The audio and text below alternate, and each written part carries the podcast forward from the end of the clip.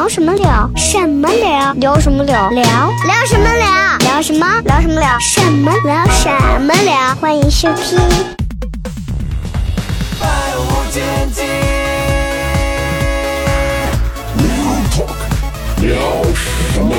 嘿嘿。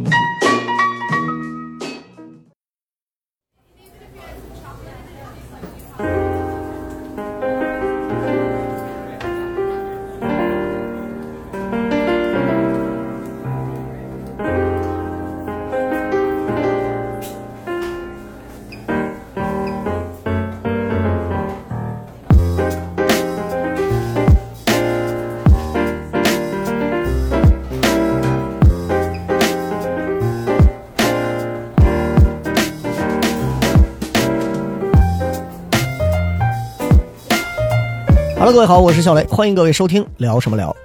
二零二一年呢结束了，二零二二年又来了。你说问我二零二一年有什么事儿难忘，或者二零二二年如何如何？其实我真的觉得还好。对于跨年这样的一种很形式感、仪式感的东西来讲，我觉得，呃，有也就开心开心，增加一下生活当中的一些呃趣味。如果没有不过，我也真的觉得无所谓。因为这两天看了一个抖音上有一个视频，就发。哦，那他们还真的蛮愚蠢的。我觉得其实蛮有意思的，这就是单口喜剧演员常会看到的一种带有批判性精神的一种自嘲。所以，其实对于跨年来讲，我本身觉得年和生日一样，它不过是二十四个小时或者是三千多少秒的一个堆积而成的东西，然后再继续 CD，继续反复，继续 repeat repeat。可是很多人们还是会乐此不疲的去庆祝生日、去跨年、去迎接某一个纪念日。我想这也就是人类虽然愚蠢，但是又很可爱的地方吧。这期节目呢，仍然由笑雷一个人为大家带来。因为西安疫情导致我们所有人现在全部是足不出户，啊，抛开那些大家可能在网上看到的东西，现在的我透露一些真实的东西，就是其实大家的这个家里面常备的这个吃的喝的，我能关注到的，呃，都有。但是呢，由于大家都不知道未来的这个风控时间是怎样的，所以。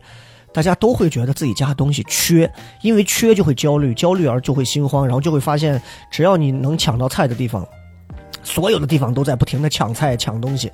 当然，我还是相信，就是西安政府这个粮食的这个储备啊，包括菜品的储备、肉蛋奶的储备都还是够的，只是说，呃，能不能够准确无误、科学合理的分配到每一个百姓这儿，甚至于如何安排百姓去采购。所以在录制这期节目的时候呢。西安已经经历了二零二一年，呃，用疫情画上了完美的句号。二零二二年的开头，西安仍然将持续的在疫情的这个严峻的形势下，继续可能会过完整个一月。至于未来是怎么样，我们也不清楚。我希望希望所有西安的朋友都能安全、平安、健康，期待着解封的那一刻。我觉得对于所有的西安的人来讲，我觉得西安人，嗯，这是一次。这是一次灾难，同时也是一次我觉得很有意思的体会。人生可以体会到完全不同的感觉，包括我能感觉到每天和家家人待到一起，他会有不一样的一些思考和变化。我坚信，对于很多的陕西人、西安人，未来的思考方式和能力都会去做出很多的调整和改变。因为疫情，诚如在零八年的时候，当时的这个汶川地震，最后就。很惨烈嘛！那次地震之后没有过多久，成都的 GDP 消费把西安甩的已经不知道哪儿去了。说说成都人一下子就想明白了很多事情，所以我希望这次疫情之后也能让保守、比较中立的西安人能够有更多积极的、主动的、愿意去做出的消费，而不是哎呀我就不看脱口秀了，一百多，我看个开放麦嘛，才六七块。嘿嘿，我希望能够有这样的改变啊！那今天呢，要跟大家讲的是，今天这期节目呢。是我录到一年到头，我认为最感动的一期，尤其在我剪辑的过程当中，我听到了每一个人的这个，呃，声音，我莫名的心里面有一种温暖和感动的感觉。呃，我给每一个我邀请的朋友都发了这个邀请的一个 PDF 文档，然后里面呢包含了三个问题。那这三个问题呢，分别是：第一个，二零二一年呢，你有什么特别遗憾的事儿？第二一个呢，就是你。有什么让你觉得特别有挫败感的事情？第三一个就是呢，那新年嘛，咱们也不能免俗，立个 flag 吧。哪怕这么多年你立了也都没实现过，你立一个吧。其实就这么三个啊，我也给我的咱们的这个两个听友群的朋友都发了信息，但是其实很遗憾的是，很多朋友没有参与到这个里面。大家可能会觉得，不知道是紧张啊，还是不敢呢，还是别的什么原因。那只有一位女听众啊，咱们的这个好像是在听友群吧，她发来了，她很快就给我发来了她的这个音频，然后我就顺理成章的把它也放到了这期节目里面。那这两期节目呢，其实。呃，录制整个剪辑下来的时间比较长，所以我把它分成了上下两部分，每一部分呢都会有将近十名有意思来自各个行业的嘉宾，他们都是我的好朋友，然后给大家去分享他们的这些问题和故事。其中有糖蒜的演员，也有在聊什么聊里面出现过的一些嘉宾，还有你们可能在其他平台上能看到的一些蛮屌的、蛮厉害的一些人物啊，所以我觉得挺有意思的。你也能通过这将近二十个不同的嘉宾身份看到。我的社交圈子其实很杂，但是我整天吵吵，我说我没朋友，没朋友，不是没朋友，而是其实朋友遍天下啊。只是我可能更多的时候我不太善于主动的和朋友们聊天，所以我也特别感谢他们能够第一时间的配合我完成了一个在疫情封闭期间这么无聊，但是又这么让我觉得感动和有意义的事情，真的要谢谢他们。那同样我也给很多朋友发了这个 PDF 的文档以及。我邀请的这个录录的话语，有的人跟我也会说说这个啊，你放心，我尽快录。然后其实到跟了跟了了就忘了，我不会怪大家，就是因为这个很正常啊，毕竟是一个特别小的一个事情。那还有的压根就没有回啊，然后没有回我，我也就觉得 OK 了，可能是我呃骚扰到人家的这个生活了也好，就是可能也是我。错误的估计了我们之间，可能你会配合我，呃，花这十分钟去录这么一个音频的这样的一个自信。但大家都是朋友，并不会通过一个录制节目，你是否会配合我而产生任何关系上的动摇啊？这个是不存在的，不存在。在这要跟大家说明一下啊。当然，我还是希望那些没有来录的，下次有机会一定能够来录一次我的节目就好了。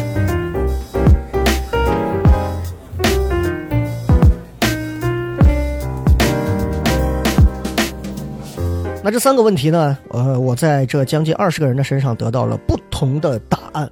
我觉得特别特别好玩，大家也可以通过这些朋友们的答案，可以反思到自己的人生当中，会不会也出现过类似这样的事情？我呢，就是第二十个人，给大家去讲我是怎么回答这三个问题的。所以开始的时间呢，让我们一条一条的来听一听他们是谁，他们会怎么样回答那些有意思的问题啊。然后在录制的过程当中呢，大家可能会注意到每一个嘉宾啊，因为他们的录音设备用手机啊，或者用一些其他的录音器材去录制的，所以包括他们的播音、谈吐、口条表。达这个技巧不太一样，所以就导致每个人的这个声音啊会有些些许的这个音质的差异。但是呢，我基本上保留了他们的原始音频，有一些聊的太多了，我会稍微的修剪一些。除此之外，他们的内容我基本上是没有动的啊。所以希望能够通过这两期节目，帮助大家度过元旦三天的小长假，让各位通过这两期节目重新想想，二零二一年我怎么过的，二零二二年我想怎么过。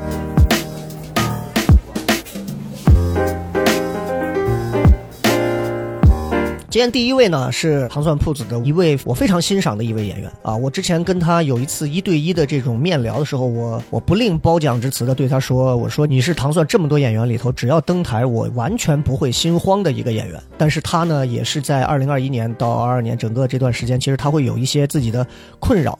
纠结有一些自己说不清道不明的一些这个罩门，把自己就是很很纠结的罩在一起。把他选择放到第一个，其实我也是想让很多的朋友了解到，其实这一年西安的单口喜剧演员过得非常的不容易，他就是其中最不容易的一个。让我们掌声有请来自糖蒜铺子的龙包，听听他给我们分享什么样的故事。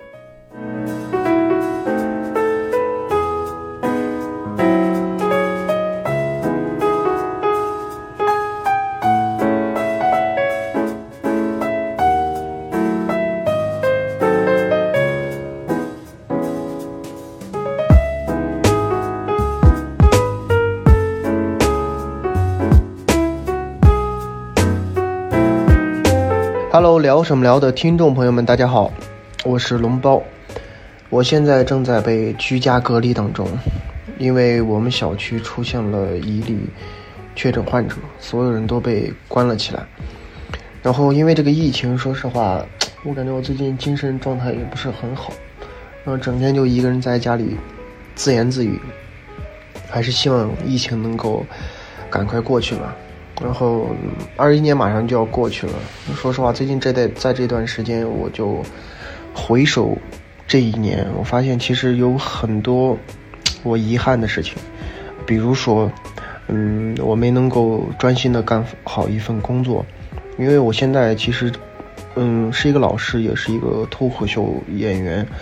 我觉得过去的这一年，我没能够平衡好两份工作，所以脱口秀也没有什么太大的进步。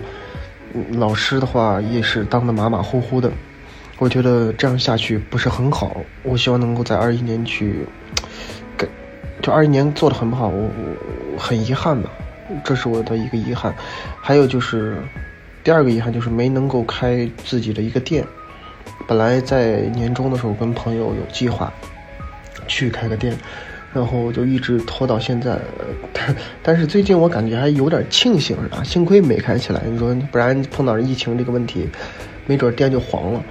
嗯，希望二二年的时候能够开起来吧。然后，但其实这两件事情都不是让我最遗憾的。我觉得最让我感到遗憾的是，我自己没能够兑现自己之前的一个诺言。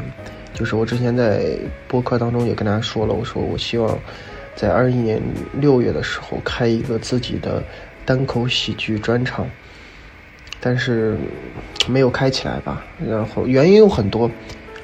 种种原因，但最主要的原因其实是因为我个人在二一年经历了一些挫折，单口喜剧方面的挫折，就是这个挫折让我变得开始怀疑我自己的能力。我觉得我如果贸然的去开一个专场，有点对不起观众，对不起自己。呃，甚至到后面，这个挫折对我打击到什么样程度？我觉得。我不配开专场，因为我觉得我个人的能力，嗯，等等段子的内容根本就不配开一个专场。嗯嗯，就是否定自己，真的不是因为我我我拖延症什么原因，就是因为我我对自己产生了很大的怀疑，这是我很大很大的一个遗憾吧。很多朋友啊，或者每个领导方面都。都找我聊过这个事情，他们也会开导我，但是其实我自己内心当中还是有一个圈儿把自己圈住，没没办法去走出来。但最近两天，因为疫情期间嘛，在家里我思考了很多，就一直在反复的想这个问题，其实还是挺后悔的。说实话，现在我觉得其实就是我自己在一直逃避这个问题，所以。其实我最近在家闲着没事儿，就开始整理自己之前的段子呀，或者写一些新的段子，然后想办法把他们能够传成一个，呃，我心中满意的一个专场，还是希望能够在疫情之后尽快的去弥补这个遗憾。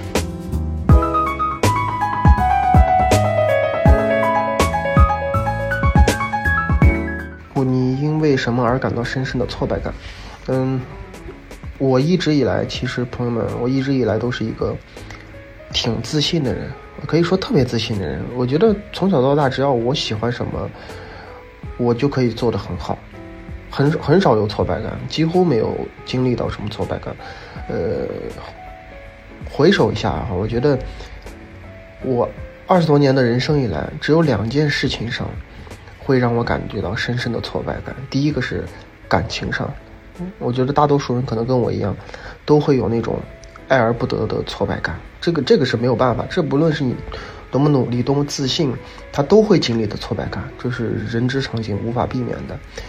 第二个就是单口喜剧比赛，是吧？对我造成的挫败感。感情的事情我就不跟大家细说了，然后着重的跟大家讲述一下。二零二一年过去一年对我造成最大伤害，让我感到最深挫败感的事情，就是，甚至甚至对我造成了心理创伤，甚至开始有点抑郁。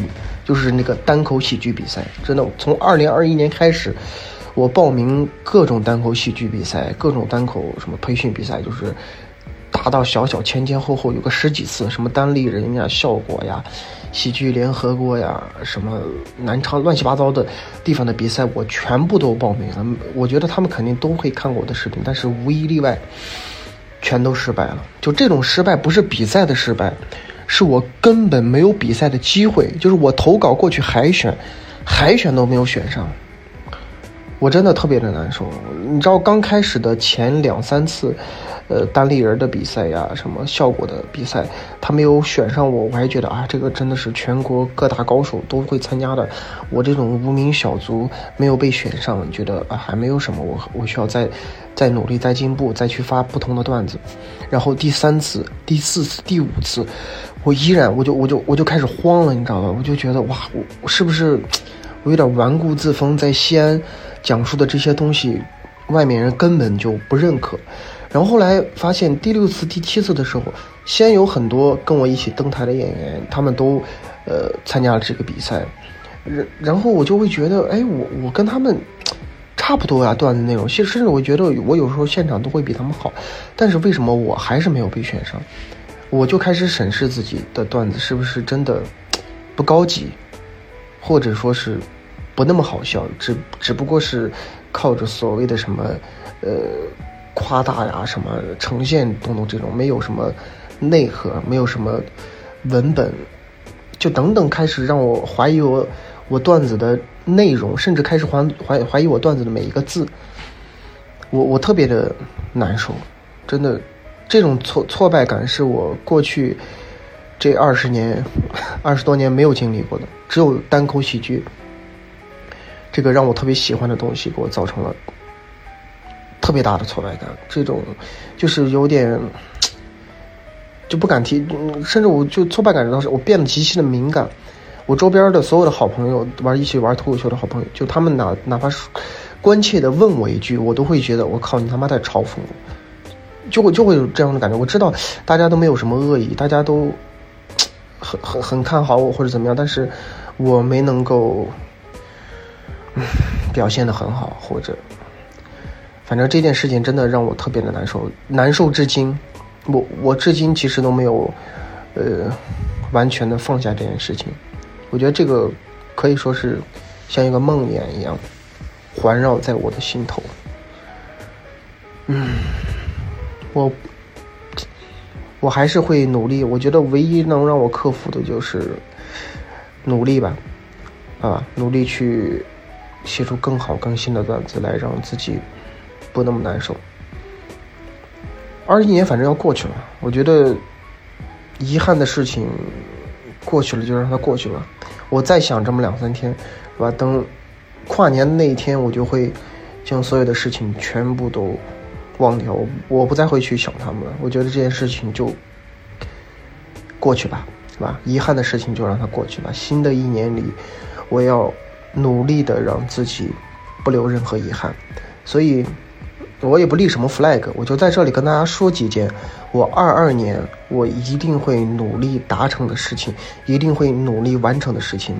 第一个，不管怎样，是吧？我要开启自己的个人专场，无论是二十人、三十人、四十人、一百人，无所谓。我要给自己一个答案，我要完成一个自己。自己心中的一个梦想吧，我觉得哪怕不是那么的完美，我都可以接受，但我必须要完成它，这是我第一个事情，完成自己的个人专场。第二，参加一个单口喜剧比赛，哎不行，不能这么说。第二，我要努力参加上一个单口喜剧比赛，就是二二年所有单口喜剧的比赛，无论大大小小，我都会去报名参加。以自己拿出自己最好的段子，拿出自己最好的准备去报名。那成功与否，让我们拭目以待，好不好？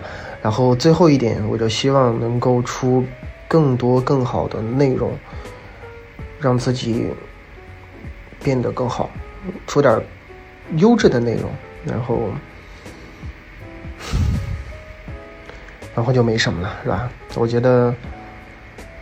哎，最重要的一点就是希望疫情真的能够过去，好吧？让大家在一个安全的环境里去能够干任何想干的事情，大家能够不不必要天天真的，我觉得戴口罩，说实话是一个很难受的一个事情。我希望大家有一天能够脱离掉口罩，这个新冠病毒真的能被咱们给解决掉，好吧？好，谢谢各位，我是龙包。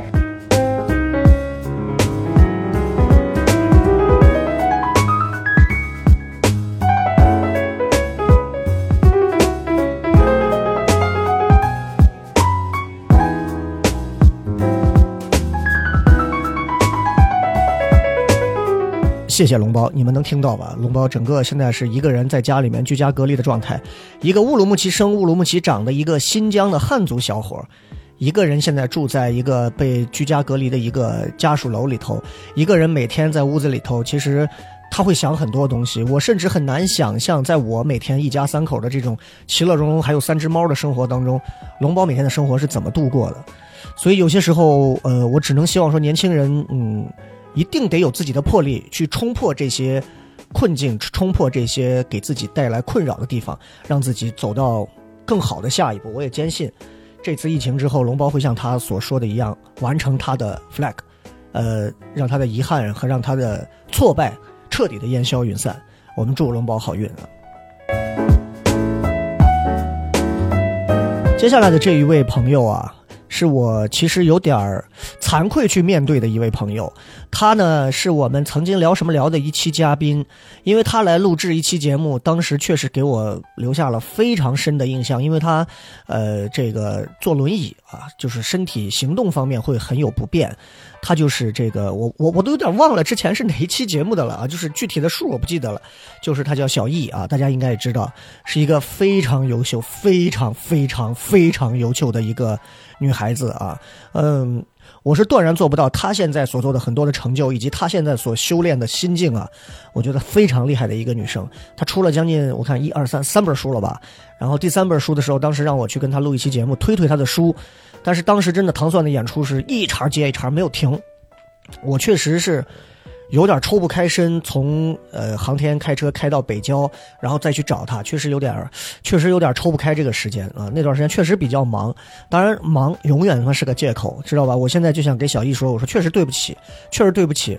我但是你相信我，我的心里头一直装着你啊！你们可以去听一听那期节目，他在他的父母陪伴下走了全世界。呃，四十个、七十个还是八十个国家？我觉得哇哦，哇哦，哇哦，这是魔兽世界里头顶级玩家才能达成的成就，我觉得真的很棒啊！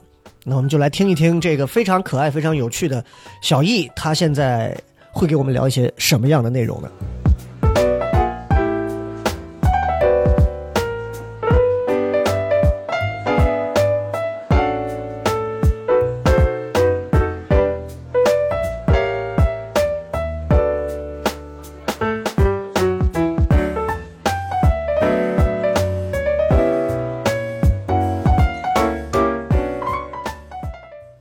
大家好，我是易易。呃，如果你是聊什么聊的忠实听众，我相信你可能知道我之前参加过一两期雷哥的节目。当然，如果你不是忠实听众，那请回过头去再看一下有哪一期是我之前有参加过的，可以了解一下我。嗯，欢迎了解。那可能每个人在年末的时候都会想去。回忆和总结一下，在过去的一年，我们的得到或者是一些我们的失意，那可能对于每一个人来说，呃，在二零二一年，他都有快乐，然后有欣喜，有悲伤，或者有一些难过，或者是遗憾。那对于我来说，最大的遗憾，其实我很难有遗憾了，因为可能根据个人经历的不同，所以我不太愿意把遗憾去留给之后去回想。所以，我一般有什么想做的事情，我都会当下就立马去完成。那可能抱着一种向死而生的心态吧。所以，每一次在我新年的时候，我可能都会想，我今年要做成什么事情。那基本上大多数的事情都会在我的计划中完成。嗯，当然，可能有一些小的事情会是让我觉得，哎，是不是因为觉得它很容易达成？所以就会放弃，或者是会推后，反而没有实现。嗯，像雷哥今天问到这个问题，我就会想，我今年有一点点小遗憾是什么呢？可能就是在西安刚入秋的时候，在十月份、十一月份，因为今年西安的天气不是特别的好，大家都知道今年的雨水很多，所以可能在。我们夏天的时候，在八月末，我们就一直在进入这个雨季，好不容易到了秋高气爽，十一月初，就感觉那个天空特别的蓝，我就特别的想去浐灞，或者是想去哪个公园，想等到这个银杏叶或者是枫叶黄了或红了的时候，特别想去看一下秋景。但是我是一个特别怕冷的人，所以每次看到窗外的阳光，我一想到，哎呀，这个太阳可能跟冰箱里的灯没什么区别，我就有点犹豫。嗯，犹豫着犹豫着，疫情就来了，所以最终我也没看到今年西安的秋景。如果要是有机会的话，明年一定要在秋天的时候在西安好好放松一下，因为我可能整个的人的状态。会比较的紧绷，就是我是一个每天生活的比较认真，然后比较仔细的人，所以我不太愿意花很多的时间去放松或者是放纵自己，甚至我每次去看电影、看片子的时候，都会抱着一种就是工作的心态去看的。那我希望我在明年让自己稍微能松一松弦，能稍微轻松一点。嗯，其实我挺爱热爱生活的，我是一个挺热爱生活的，嗯，我是一个挺热爱生活的人吧，所以不能说我没有去好好感受周围的事物，但是有的时候我觉得我应该更愿意花心思或者是花时间去让自己放松下来。嗯，你因为什么而感受到深深的挫败感？哎呀，这个问题问得好啊！因为什么呢？因为很多的挫败感是由于我们都觉得我们能行，而我就恰恰相反，就是我是一个一直都什么都不太行的人，就是我的身体条件限制了我很多东西，我是无法去自我完成的。所以当我觉得我都不太行的时候，我就没有挫败感了，因为大多数时候我都不行。所以，当我能做成一点点小型的事情的时候，我就会觉得成就感无比厉害，就是社牛综合症就悄然而生了。我觉得可能对我来说，用无力感会更合适一点，因为我就是很多东西我无法自己做到嘛，尤其是在周围的人需要帮助的时候，或者是遇见一些呃比较难的情况的时候，比如说现在疫情，我就会有一种无力感。今年五月份的时候，我妈妈就是突然突发这个急性阑尾炎，当时就是她情况比较严重嘛，就是已经阑尾已经穿孔了。嗯，那天晚上就是临时跑到了这个急诊。呃，虽然第二天早上我会尽力去安排我的朋友去帮忙，或者是我去安排家政来处理家里的这些事务，但是实际上。嗯，那个时候我就觉得，为什么我自己没有办法去照顾我妈妈？就是，可能这么多年过去了之后，对于我来说，唯一觉得难受的时候，可能就是在这种危机的时刻，或者是在亲人在我最爱的人需要我的时候，我没有办法，就是无能为力的这种感觉，就让我很有挫败感吧。就是因为我没有办法去到医院，再加上疫情的关系，我去了其实也是在添乱。所以，我妈就在那个等着去做手术之前，就跟我在视频。然后呢，她当时已经很疼了，但是呢，他为了安慰我，他还在视频里跟我就是乐乐呵呵的，在甚至开玩笑。然后，当他就是打了这个麻醉针，进入到手术室之前，那个时候我就在房间里面，我自己在房间里面，我爸爸在手术室外面，但是我自己在家里面待着。我当时的那种感觉就非常的，有一种，就是脑子会回想起很多事情，然后也会有很多的担惊受怕。虽然是个很小的手术，我就会想，哎呦，如果我妈妈有什么事，要怎么办？我怎么去承受这样的事情？所以那个时候就是瞬间眼泪就出来了。当然，这个手术做的很顺利，然后我妈妈恢复的也很好，很快就又恢复健康了。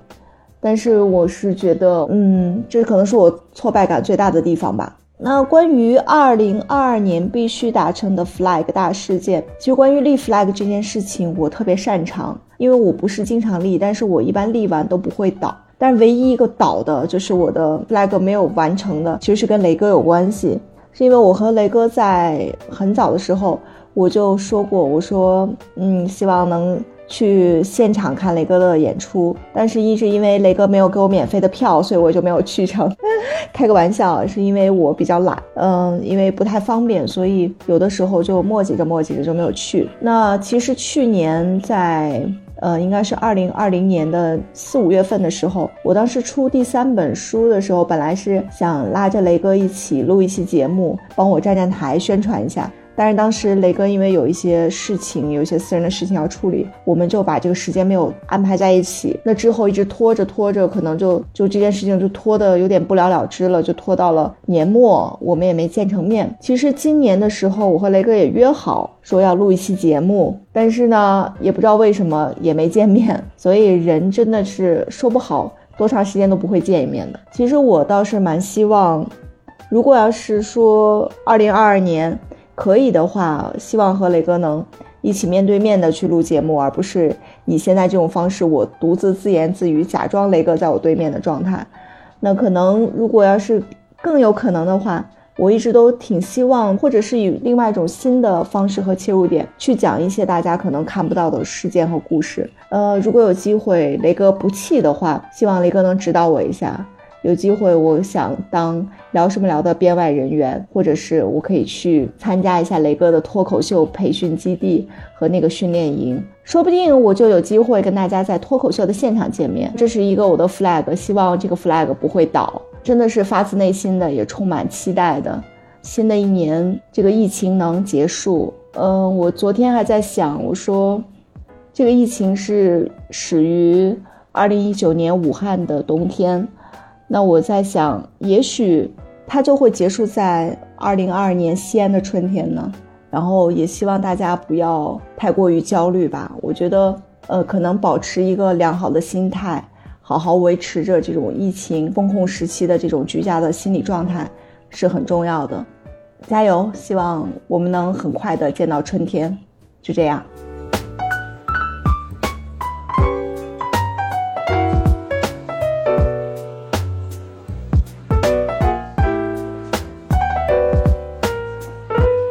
谢谢小易啊，谢谢小易，我我再说一遍，我对不起你啊，我真的是对不起你。首先祝你元旦快乐，然后确实是会有这个，会有这个我自己可能也会拖延症的一些事情，但是的确我很怕每次录节目的时候我麻烦你，但是我向你保证，咱们二零二二年一定好好录上几期有意思的节目。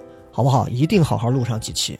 你像什么小黑呀、少博呀，那在你面前那 真的是就是这文化层次在那放着呢，是不是？我多希望和你这样优质的女青年一起录节目。好了，我的彩虹屁说差不多了，反正祝你元旦快乐，祝你包括你的家人、你的安娜公主身体健康啊！祝你的爸爸妈妈都能一直平平安安守护在你的身边，你也可以一直陪伴在他们的身边。希望你们全家幸福。代表所有聊什么聊的听众，再次祝你新年快乐。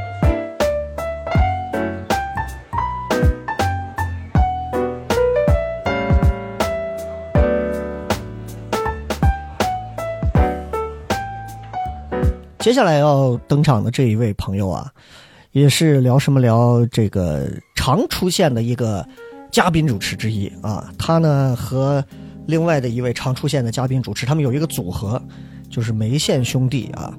所以接下来的这位呢，邵博嘛，他是现在目前呢还就职在糖蒜的，做这个帮助我们，除了日常还会有一些演出的事情之外，他也会做这个专门的公众号，因为邵博的这个画画作图这一方面很擅长啊，所以。不知道他来年是不是会有更好的工作去做啊？保安呀，还是这个什么？反正就是，呃，邵博给我的感觉就是一个很踏实的一个孩子。然后虽然说你看他有时候给人的感觉有点像大头的雷佳音和范伟的结合体，但是其实邵博肚子里的点儿其实特别清楚。只是他很多时候他选择用一种戏谑和玩世不恭的态度去对待身边的每个人和每个事儿。但是他呢，心中的很多想法和主意。点儿都特别的正，这一点上呢，呃，我觉得他其实是一个很好很好交的朋友，所以邵博今天会为我们分享他的这几件事到底是什么呢？我们也可以来听一听。大家好，我是梅县兄弟的邵博啊，在这里也是祝大家元旦快乐啊！虽然大多数听众现在应该都在家里是个隔离状态。呃，那我也希望大家在隔离的时候也要保持身心健康啊，心情愉悦，不要打老婆，不要打打小孩啊。然后呢，我很高兴来收到这个聊什么聊的这个前彩蛋啊。其实怎么说呢，我平时生活也挺忙的，主要是这个雷哥大家也知道啊，就是平时嘛，这个人就比较谄媚，我真的都不想录，还硬让我录，哎，没办法，给他个面子吧，就 简简单单说一下吧。说实话，我最近几年很遗憾的事情都是在。投入大量的精力去做自己的事情，忽略了周围的一些人和事。呃，事呢，就是主要是 没有恋爱，因为最近几年真的活得真的很活得不灵性，迷迷糊糊的，年龄一岁一岁的大，但是也没有找到对象，所以我这马上这今年也快过去了，我。我就觉得这个事情真的好遗憾，因为我是那种平时的话，就是觉得自己收入稳定之后，才有资格去恋爱，对吧？我是把这个看得比较重的，但是我又很矛盾。我每次收入稳定之后呢，又会想，哎，年轻人不要稳定吧，多去找找工作，多去找找其他机会，又去打破这份稳定，所以就一直陷入了这种死循环当中。哎，来年一定。不要只盯着这个方面看了，多把眼界放长远一点，多出去社交社交呀！不要老是蒙头做自己的事情，整个人都自闭了。那我也我也希望大家不要像我这样啊，多社交，啊，多去出去结交新的朋友，把自己的人脉圈往大了扩，啊，不要老是躲在自己的一亩三分地里面啊。嗯，你因为什么事情感到深深的挫败感？我是一个非常乐观的人啊，我很少因为什么事情会觉得特别的、特别的有挫败感。有的话，也就是我在大二的时候去考科考驾照吧。我记得那一年考驾照，真的让我现在想起来，我都觉得我操，真的妈太失败了。我在考科目三的时候，正常人可能就是补考一次就过吧。我他妈补考了四次才过，我就在想，因为驾照的话，你补考到第五次你再没过，你就要重新修了，就从科目一开始修了。我就想，哎呀，我他妈这第四次我再考不过，我他妈这辈子就不开车了，什么东西嘛？然后在考到第四次的时候，第一把还他妈没过，啊，我整个人他妈的，我就觉得，哎。咱上辈子是肯定是开车出事儿的人啊，这辈子人是不让你考驾照，所以第二把就心情非常平和，爱咋咋地吧。结果直接给过了，哎呀天哪！当时我就觉得，我他妈考过我也不开车啊！我就是玩儿，我就是气你。我为我为一个女孩拒绝了二十多次，我都没有这种挫败感。什么玩意儿？考驾照实在太难了，这是我这辈子感觉到最有挫败感的事情啊！二零二零年必须达成的 flag 大事件，哎呀，这个是真的真的还蛮多的啊！哎，二零二二年啊，刚才说错了，二零二二年。我真的真的孩子蛮多的啊，因为我近最近几年真的，确实身体有严重的走形啊，已经从当时的一个小鲜肉变成现在我都不敢照镜子，每次看到照镜子，镜子里肥胖的自己，我都觉得，哎呀，你的生活真的有那么好吗？啊，你一个月是赚了几万块钱吗？你还有点胖，你个不成器的东西，哎呀，真的很丢人啊。第一个呢，就是我在明年的话一定要瘦。十公斤，各位十公斤，因为我目前是八十八十二公斤左右吧，一个一百六十斤，瘦到瘦到一百四不过分吧？瘦到一百四不过分吧？我觉得不过分啊。第二点重要的事情就是一定要在明年二零二二年一定要脱单啊！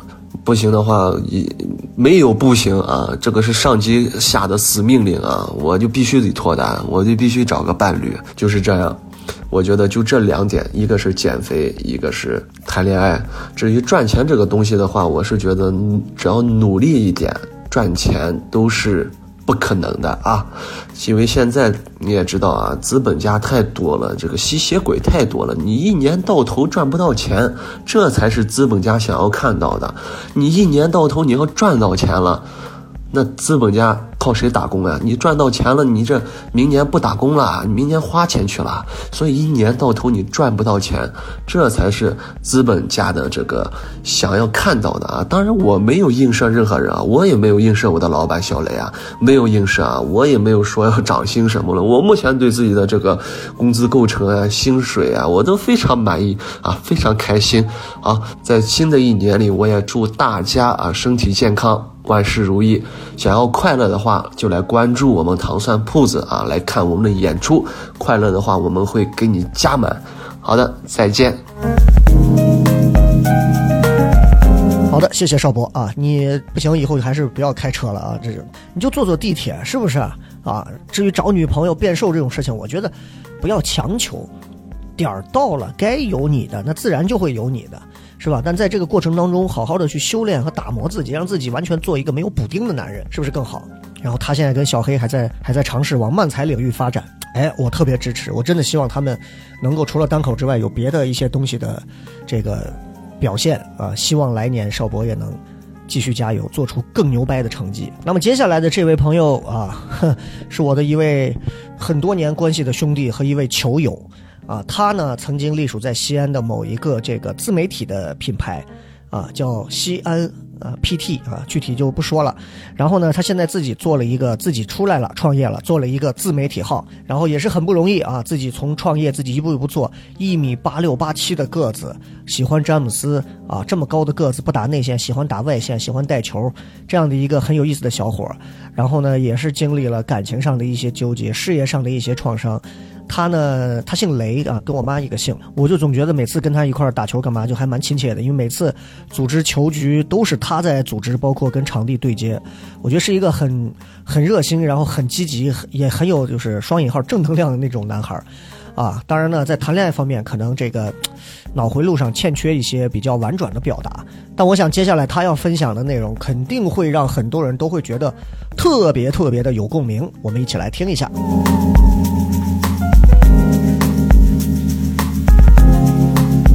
Hello，大家好，我三十岁了。三十岁的话，我的工作呢是自己开了一家新媒体的小公司，然后也比较命苦，是疫情期间开的，疫情两年，然后我们开了两年，现在还在苟活。嗯，想给大家说的一句话的问候就是，嗯，多多关照吧，因为我感觉我们公司以后的业务方向可能也会往这方面靠很多。嗯，希望借着聊什么聊的平台，可以给我以后导点流。嗯。面对即将过去的一年，最遗憾的事情，最遗憾的事情可能就是三十岁了还是没有结婚吧。嗯，和大家理解的可能不太一样。我的没有结婚呢是和前任本来计划我们是在今年的七夕就要结婚的，就包括已经双方父母都已经见过面，然后呢，酒店呀、彩礼呀这些也都定的差不多了。嗯，但是还是在。春节的时候，也就是说，大概在二零二一年的二月份的时候，然后春节当天，嗯，因为种种原因就分了手。嗯，可能两个人性格都比较刚嘛，也再没有去复合。现在想起来还是会有一一些遗憾嘛，因为定了七夕，包括今年七夕的时候，我也去参加了朋友的婚礼。七夕当天，哇，在婚礼现场上，那种心情就很奇怪，我会我就会觉得。在这一天，本来站在台上这个人应该是我，当然这样说可能很奇怪啊，但是就这种感觉，而且我是千里迢迢我还过去，嗯，给人还随着份子钱，然后还要参加婚礼，还要帮忙，嗨，嗯，然后这一年的话，这一年的话，比较遗憾的，也就是说还是就这样单身过来，也没有说去好好去，嗯。能重新开启一段新的感情，嗯，不知道是没有找到人呢，还是说是怎么样？也有很多人去介绍啊，但感觉就越往后，自己对这个找对象的要求可能会变得很奇怪。自己作呗，我不知道现在自己喜欢什么样的女生，但还是想去好谈一个吧。都这个年龄了还不去谈，希望能听到这儿的朋友，如果说有适龄 适龄女青年。请大家通过聊什么聊平台跟我联系，然后，嗯，具体的个人情况私聊吧。这是最遗憾的事情啊！最遗憾的事情就是嗯，没有在今年继续去结婚，当然已经走出来了。然后呢，嗯，这一年也没有去谈一段新的感情。我因为什么会感到深深挫败感？我的挫败感，尤其在今年尤其的明显，就是在公司的这件事情上。为什么呢？我给大家举几个节点吧。你看，比如说在这个疫情期间，呃，本来这一年是有所好转，我在西安嘛有所好转，呃，前半年一直在做一些铺垫，做一些准备工作，呃，因为前半年的整个一些营销节点也比较少嘛，都在为后半年去做准备。然后呢，我们在八月份七夕的时候。哇，那个时候我们接了好多活，我感觉我们那天，我们那一刻都要升天，都要发财了。然后就从从六月份开始就加班赶工赶点，然后做这做那，我们订了好多活，然后啪，机器来了一个疫情，全部取消，你知道吗？这还不是这还这还不是延期，因为很多活动它都是机器主题，哎，全部取消，相当于我们这六月份到八月份这两个月的工作就白干了。行，呃，没关系啊，我们。把自己鼓励了一下，鼓励一下呢，然后这不还有国庆吗？国庆也是一个很大的节点呀。然后我们从八月份到九月份两个月又开始复制啊前两个月的这种工作节奏，每天给自己强行打鸡血，为爱发电啊！我们马上就要发财，我们马上就要到国庆，我们马马上就要挣大钱了。是我们国庆也接了好几个活儿，然后呢，我们甚至还接了一个。在秦岭的峪口哪儿有一个这种一个景区的活儿，满腔热血，满心欢喜。结果到了国庆，西安遇到了百年不遇的开始下雨，你知道吗？连着下了一个多月。然后呢，那一段时间好像还有一个这种境外输入的疫情，哇，所有活动又都没了，你知道吗？我们连我说室内的不行，我们做室外的，就那个峪口的那个，结果人家打电话说。啊，水雨下太大了，我们峪口这个水已经过警戒线了，所有的活动也都取消了。万箭穿心，哇！那一刻我都，我我我我我感觉真的是，我们相当于连续四个月啥什么产出都没有，我们全部在白白的去做工作。OK，男人嘛，啊，你还得重新站起来，没关系，我们再搞年底，对不对？国庆完了还有跨年嘛，还有圣诞嘛，这都是著名的营销大节点呀。行，然后我们再次强行机械，彼此鼓励，我们搀扶着彼此的对方团队里边互相搀扶，我们为年底去做准备啊，跑客户、建方案，呃，头脑风暴等等等等一系列。然后呢，大家现在也看到了，现在就是西安现在疫情这个死死样子，然后 全部隔离在家，现在什么时候能？你不要说做活动，现在从家边什么出去都不知道呢。然后就。回过头去看这一年，我就感觉是不是老天想弄死我们？老天就不想让我们好好去生存。我感觉我们今年能写一万个方案，一万个，呃，一万夸张了，五千个吧，五千个方案。然后呢，好不容易中那么几个，好不容易中了那么几个，然后又碰上这七夕啊、国庆，然后 圣诞、元旦这个疫情，每一个节点都特别的扎心。这是我今年最大最大的挫败感，挫败感。我们从来没有觉得，我只是想做一个活动而已，我们只是想挣点小钱而已。为什么就这么的困难？就老天这么的不想让我们活活活着吗？哎，挫败感吗？我 明年都不想再做活动，我明年要转型，我明年要像什么聊什么聊这种风格去转型，我要抢小雷哥的生意。哎，深深的挫败感。二零二二年必须完成的大事件，嗯，我的大事件的话，我这个人比较贪心啊，我有三个大事件啊，不能说是三个，两个大事件和一个小事件是我的 flag。然后第一个呢，呃，因为我们的公司在创创，我们是创业创业型的小公司嘛，在公司创业期间的话，刚好赶上疫情两年这个节奏，然后这两年其实也。嗯，反正还没有完全的死掉，就是希望明年公司的业务可以顺顺利利，然后呢，嗯，都让大家挣点钱吧。你说，老这样，呃，像我们这样为爱发电，你总不去给大家涨涨工资呀，对吧？搞搞福利呀，我们也想包着游艇搞几个嫩模，我们也想出去玩呀，对不对？那那嫩模就算了。还有女生吗？嗯，总之呢，就是希望公司的业务可以有一个很好的进展吧。嗯，这是最大最大的希望。然后，嗯，事业好，我觉得整个人说话都有底气了。你看你看我现在说话，我觉得觉得自己不是特别有底气，可能还是因为穷吧，没有钱。嗯，这是第一个想实现的大事件。第二个呢是想找个对象吧，找个对象，然后，嗯，三十，因为我三十了嘛，三十就赶紧结婚吧。再不结，你说这家里边催啊，家里边催的，我原来从小到大从来都不跟家里边吵架，我跟家里面没有任何的矛盾，然后就唯独到了这件事情上，哇，现在真是跟家里边一打电话，无论以什么样的话题开始，最终都一定会是以这个。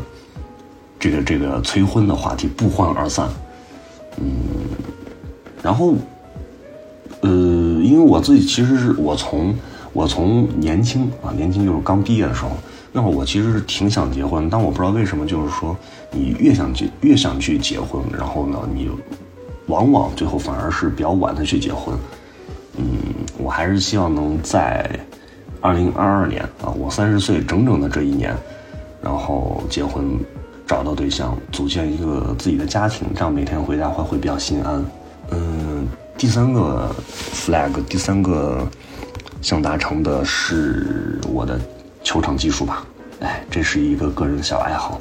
嗯，我这个这个这个在球场技术，我希望比起肖雷哥的中投能再准一些。我希望我能成为我们野球场上这个投篮最准、最准的人，最稳定的人，技术最全面的人。我想做我们球场上真正的勒布朗詹姆斯，嗯，就这样，拜拜。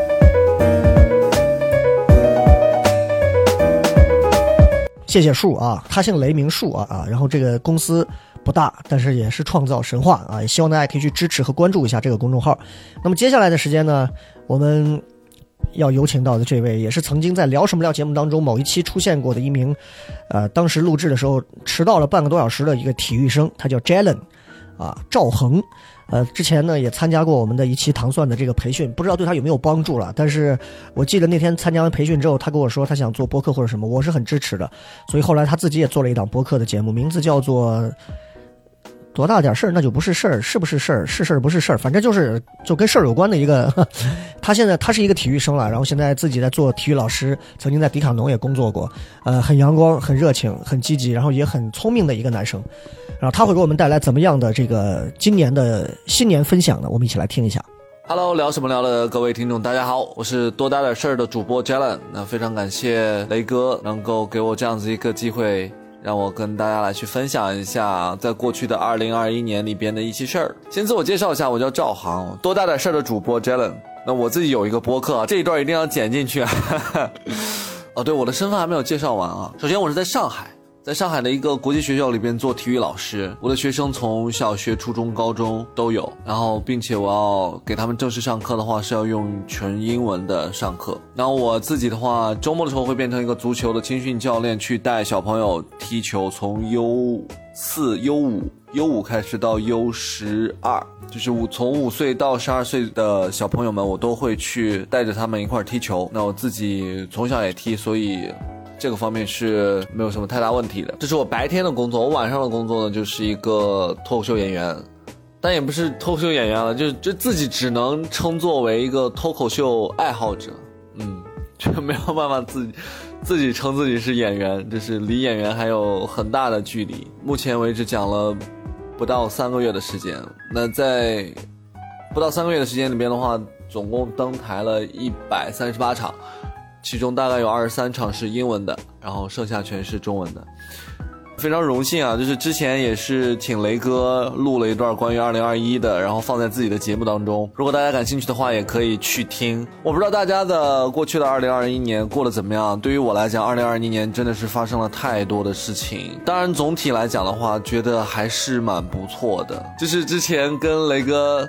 录了一期节目，叫做《不一样的体育生》，然后大家也可以回去去翻听一下那一篇播客。我觉得是把我目前为止里边人生的高光时刻全部都讲了进去。当时也由雷哥所预测的，可能过一阵子他可能就变了，会做其他的事情。因为我原来是在一个法国的 体育品牌在工作，工作了六年的时间，后来就是做了很多的思想斗争和挣扎。然后从工作六年的一个地方离职，然后去追寻自己新的职业的方向。觉得最遗憾的是，在二零二一年看来，就不仅仅是二零二一吧，二零二零到我我来上海两年了，就一直想要讲脱口秀。我自己的感受来讲的话，就是最大的遗憾其实是没有早点登台，因为在二零一九年十月份我刚来的时候，那个时候我就特别喜欢去跑线下看很多不一样的演出，看了很多效果。当初就是还不是很火的那个时候，广智，我当时还记得我跟他，我坐在第一排跟他在那互动。广智那个时候还在讲开放麦，我非常后悔、遗憾，就是在二零一九年十月份的时候，那个时候就两年前没有登上台来讲，没有那个勇气。那个时候，当然也很多时候就是可能你就有一念之差吧，你就觉得好像我自己还不配那个舞台。然后就一直拖呀拖拖拖，结果没想到疫情了，疫情了之后呢，后面又特别特别的忙，工作上面的事情，就心身疲惫，根本就没有办法去想去讲。然后周围的声音里边都在说啊你不行你不行啊你不好笑，结果确实也不是很好笑。我觉得我天生没有那种。非常强的幽默感，我不是一个天赋型的选手，我好像我从来没有办法称作自己是一个天赋型的选手，就心里那股劲儿在那里顶着我自己的时候，我觉得是可以去尝试一下，直到今年的八月份，八月十一号的时候才第一次登上台，第一次登上台是在杭州，我姐那里当时就特别的无聊，然后就搜了一家叫独麦喜剧，然后就去。投了一下稿子，现在看来那个稿子真的是非常非常的烂啊，特别的垃圾。这结果就是当天写的东西就硬着头皮，那天晚上的时候就去讲了。就是那个主理人给我的反馈是说，啊，你的表演挺好的，但是段子确实不太行。因为我当时真的不知道什么是预期违背，我不知道什么是混合，我不知道应该怎么去讲前提，等等，我都不知道。包括现在，其实我也没有办法。讲的很好笑，没有办法可以让每一个人 get 到我的笑点，我觉得不重要，重要的是我登台了，然后我以迅雷不及掩耳盗铃之响叮当之势，一下子就讲了一百三十八场，到目前为止，当时最疯狂的是在国庆节的时候是讲了三十五场，平均每天五场，因为上海的市场就是这么的好。就是这么的好，就是没有钱拿，但也没有关系，就是有舞台可以给我讲，可以给我表现的机会就很好了。我记得当时最夸张的一次是一天跑了七场的开放麦，从下午两点钟开始，一直跑到晚上十点，就吃了饭，然后就骑着共享单车，然后就各种地方乱窜。我在二零二一年的十二月二十七号，就是在今年快要结束的时候，我报上了山羊，在中国最好的脱口秀开放麦的现场去讲了一场。当时，我的前面是秋瑞，后面是海源，我也不知道他们是怎么这样排的。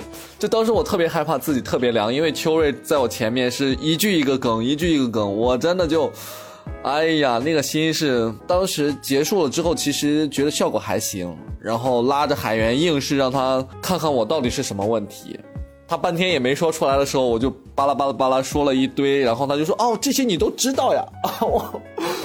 我说我，我说我知道，我我知道呀。哎呀，听起来有点在炫耀，也不知道是为什么。最挫败的事儿里边，我觉得应该是，确实是奋斗了六年的时间，从公司离职，前东家离职，然后去选择一个不一样的道路，就是原来是在商业的道路里边，我用六年的时间来证明自己，其实不太适合在商业的道路上面发展。呃，我我也在劝自己，最后就我劝自己，我劝自己就说，其实，商业的行业里边不需要一个二流的商业从业者，可能，他们更需要一个一流的教育工作者。你看，我就是这么劝自己的，给自己洗脑，就是我我确实我我认为我自己可以做一个一流的教育工作者，因为，目前为止看来我是非常的适应，而且。呃，利用自己的语言的优势，就是你知道，有体育老师，大部分的英语都不好，英语好的呢，他们就教不了体育。就是我就融合了这个点，就我希望可以在教育的行业里边，还是可以继续去发扬我自己为人师表方面的一些才能吧。毕竟我是需要一个舞台，需要一束灯光，需要有人关注我、听我讲话，并且我把我自己想象的那些东西，把我认知上面的一些东西可以分享给更多需要我帮助的人。再立个 flag 吧，就是我自己在想，因为上海讲中英文脱口秀的演员其实并不是很多，商演的演员就更少了。所以我想立的 flag 就是在未来的二零二二年，可以成为中英文脱口秀演员当中的商演演员，就是有十五分钟的满意的段子可以接到商演，可以赚到钱。我现在来上海两年了，确实没有认认真真的谈过一场恋爱，就是我希望可以，唉，为什么要这么说？认认真真谈谈一场恋爱，对，每次谈恋爱都。我我谈恋爱都很认真啊，都很认真，哪怕是一晚上也都很认真。就是我真的很希望可以遇到一个合适的姑娘，可以谈恋爱，可以往。更进一步去发展嘛，让我可以稳定下来，让我可以在一个城市里边好好的去发展，就不要再想着只是游子之心。以上就是我的分享吧，我希望各位也可以通过你过去二零二一年的回顾，让自己充满对未来的勇气。如果没有什么经历，或者是没有什么原动力，可以来听一听雷哥的聊什么聊，顺便也可以来听听我的多大点事儿啊，多大我是多大点事儿的主播 Jalen，你在各种的播客。平台里边都可以搜得到，搜多大点事儿就可以了，好吗？那我们就聊到这里，希望大家可以有一个美好的未来。为什么要说这个？呃，希望大家可以在二零二二年里边可以实现自己的心愿。好了，就这么多，See you。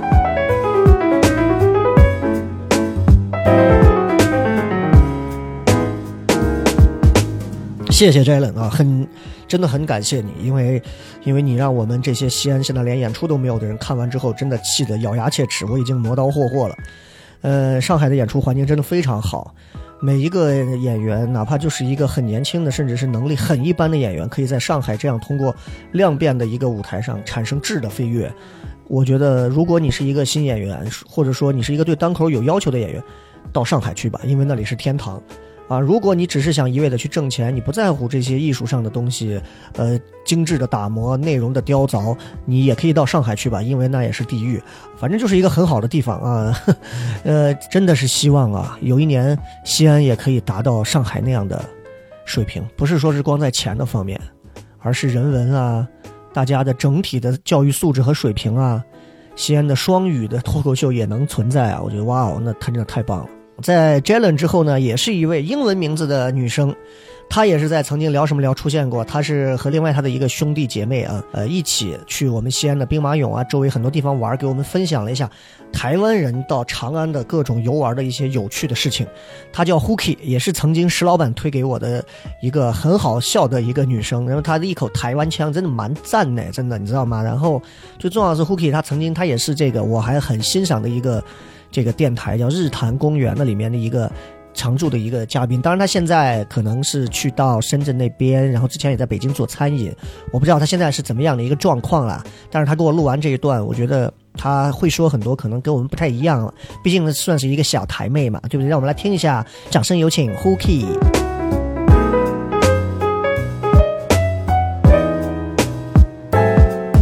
Hello，各位聊什么聊的朋友，大家好。我是 Hooky，Hello 少雷，我们也一年没有见面了。然后谢谢你们邀请我来参加元旦的这个呃音频的征集哦。然后第一个问题是，过去的一年我有什么遗憾？然后过去一年我的遗憾是，嗯，因为我已经很久没有回家了。呃，上一次回家是去年的八月份，然后现在的话，因为来回就是回去要隔离十五天，回来要隔离二十一天，所以一次就会耗掉我三十六天的时间，所以我一直没有办法回家。嗯，也因为这样子，就是我错过了很多很多，比如说，呃，重要的人的生日。然后朋友的结婚，然后甚至隔壁邻居小狗生宝宝 这些小事情，如果在疫情之前的话，我有时间能够回家，我就会回家。但是现在没办法回家。之前就是有计划要去北京，因为我已经从北京到深圳已经也满一年了，然后我也没办法回去，是因为我每次动一个念头要去一个地方的时候，就比方说，呃，要去北京，然后或者要去泉州，要去成都，然后每次都发生疫情，然后我很担心去了之后会回不来，所以我就。就是在过去的一年，其实基本上都没有所谓坐飞机的长途旅行，都是一个短期的，就是广东省、广西省 这种小的高铁的旅行。所以，呃，希望 就是这些其实挺遗憾的，因为我其实是一个时不时需要充电的人。然后现在我已经真的把广东省给逛逛个遍了。然后希望疫情赶快过去吧，然后重新开放这个就是人与人的连接。有关第二个问题，在过去的一年，什么事情我会感到挫败？嗯，其实认识我的朋友都知道，只要你们有刷我的朋友圈，都会发现我在嗯去年的七月份之后。其实我就没有发过任何朋友圈了。那这个原因其实是，嗯，我在呃去年要就是疫情期间，然后我因为家里有事，我真的要赶回台湾一趟。后来我刚好那段时间又有一些其他地方的零星疫情哦。然后我在刷朋友圈的时候，我看到了很多人就是会就是谩骂。说啊，就是在为什么不在家？为什么不好好的那个在家？然后要出来捣乱什么什么的。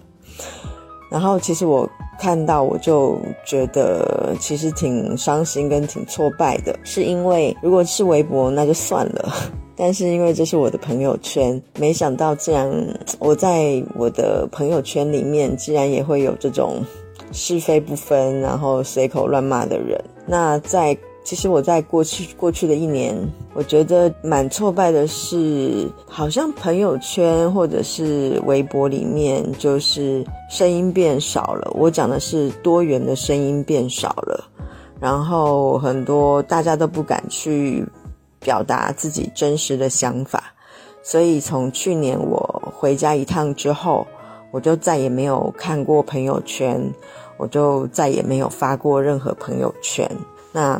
这件事情其实，我觉得这些年来就是这不是一个好的变化，但是我也改变不了。这件事情挺挫败的。还有另外一件事情是，嗯，今年是我就是人生活了这么久第一次，嗯，腰部拉伤，劳损拉伤。那原因是因为，嗯，在十月份的时候呢，呃。就是我 躺在沙发上，因为十一放假，我躺在沙发上看国王有那个国王排名，国王对，然后一起身要去上厕所的时候呢，因为长时间的肌肉僵硬，然后一起身我就拉伤了。这这件事情突然告诉我，就是嗯，你老了，你不可以像年轻人一样，就是呃。想熬夜就熬夜，然后呢，就是想瘫在沙发上就瘫在沙发上，就是老，就是你知道吗？老年人是没有资格的，所以这件事情我挺挫败的，就是常常都会觉得啊，我可以，我可以，我可以爬山，我可以，我可以去游泳，我可以熬夜，我可以去蹦迪，但是现在就是 no，我不可以，我要开始嗯吃枸杞。然后开始养生，嗯，有关新的一年要立的 flag 呢，嗯，我从二零二零的年底，就是我上一次去西安见笑雷的时候，我才开始练练习瑜伽，我练习的是阿斯汤加，然后原则上已经持续。呃，一年没有间断的去练习瑜伽，但是在呃上个月开始，因为我在筹备一个新的项目，所以真的太忙了，所以我断掉了这个阿斯汤加的练习。所以我新的一年的 flag 就是，我要开始继续保持，就是每周四次练习阿斯汤加的这个频率。然后，因为练习阿斯汤加，就是我之前持续一年，真的给我的身心灵带来极大的喜悦跟开心。就是喜悦的部分是，呃。它让我的时间非常固定，而且就是身材变好、变紧实，也变得很有力量。每次就是弯腰系鞋带的时候，都能感觉到那一条股二头肌或者是什么，就是那个大腿的肌肉在拉伸。我会觉得增加更多对自己的了解，所以这件事情是我要继续练习阿斯汤加，我要把这个 flag 给立下来。然后我还要再立几个 flag，是因为。我突然就是因为我是南方人，就是一直对于面食的接触非常非常的少。然后在过去的二零二一年，就是自己在深圳，然后研究了手擀面，然后呃研究了什么煎水煎包，就是都是，然后做葱油饼都是手做的。然后我就是还没有就是真正掌握面食的诀窍，然后直到。前天就是这个礼拜的呃前几天，然后因为我答应要给我的男神做一个那个圣诞节礼物，所以我就做了一只很大很大的锦鲤的面塑。然后因为是在我新的餐厅的那个就是哦厨房后厨有一个非常大的板子，然后我就在那边揉面团的时候，我人生第一次感受到了那个。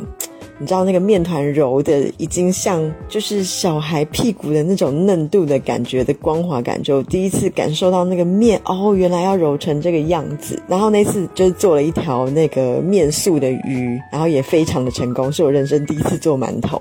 然后我的 flag 也要立在这里，就是在二零二二年，我要继续探索面食的奥义，然后我要做一只老虎的面，那个面素。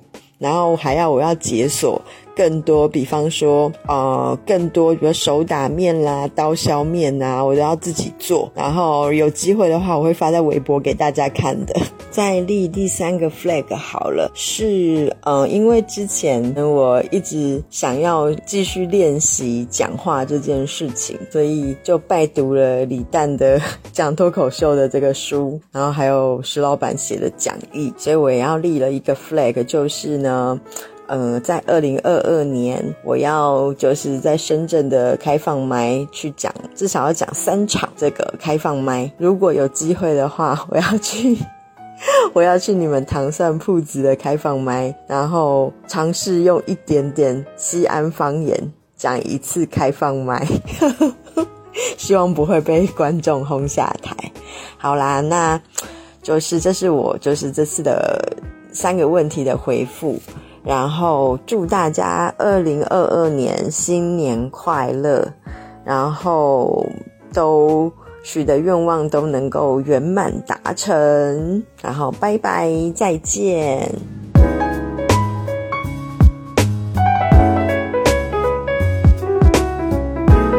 谢谢 Hooky，谢谢 Hooky，你看人家 Hooky 啊，真的就是台湾女生啊，真的就是我觉得。哎呀，在温柔、持家、理性、成熟、果敢。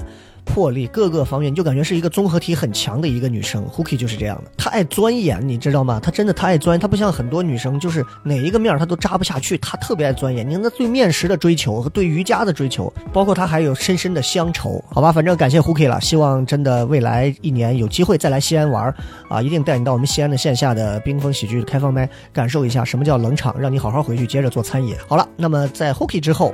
我们要有请到的这位，和 Hooky 有一些异曲同工的地方，当然他不是来自台湾了，但是他的口音同样和台湾的 Hooky 也有很多很相近的地方，他会让你过目不忘，过耳不忘了啦。他的名字就是二师兄，他是一个什么样的人，让他自己去做介绍了。他也是在今年二一年的年末的时候，也是终于加入到糖蒜铺子来。但是从他一加入进来，糖蒜铺子整个西安的疫情就爆发，演出就全停。我不知道是不是他封的我，但他的口音真的还蛮搞笑的啊。让我们一起来有请来自陕北的二师兄。